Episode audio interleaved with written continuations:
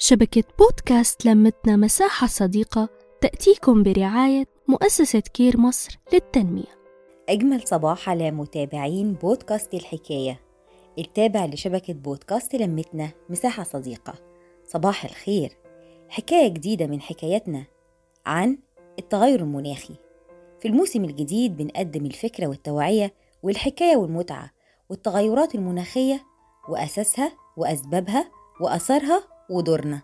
خليكم معانا. دورنا نحكي ودوركم تسمعونا. وتعيدوا النشر عشان خاطر كل الناس تقدر تعرف التغيرات المناخية وأضرارها ومكاسبها وإزاي نقدر نكون عنصر فعال للتصدي ليها. وحكايتنا النهاردة عن سبب من أسباب تلوث الجو أو التغيرات المناخية. هو الإنتاج الغذائي. بيتسبب إنتاج الغذاء في انبعاثات ثاني أكسيد الكربون والميثان والغازات الدفيئة الأخرى بطريقة مختلفة.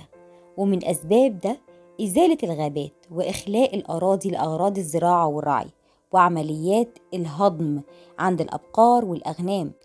وإنتاج واستخدام الأسمدة والسماد الكيمائي لزراعة المحاصيل واستخدام الطاقة لتشغيل معدات المزرعة أو قوارب الصيد باستخدام الوقود الأحفوري. عادة كل ده بيؤدي لإنتاج الغذاء مساهم رئيسي في تغيير المناخ. تأتي انبعاثات غازات الدفيئة هي كمان من عمليات تعبئة الطعام وتوزيعه. كل دي عوامل بتؤثر على البيئة. دورنا التخلص الصحيح من الفضلات تنظيف عوادم السيارات والمداخن القيام بعمليات التشجير لفوائدها في التقليل من التلوث وتنقية الهواء. استعمال السماد العضوي بدلا من الكيميائي. استعمال الأكياس القماش بدل من الأكياس البلاستيك اللي ما بيتمش الاستفادة منها وبتضر البيئة. كمان استعمال الوقود النقي أو اللي جاي من مصادر طبيعية واللي مش بيؤثر بالسلب على البيئة.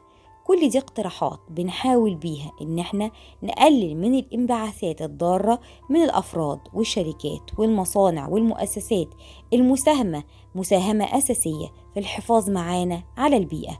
كلنا شركاء في الحفاظ على امنا الأرض أفراد ومؤسسات حكومات ومجتمع مدني.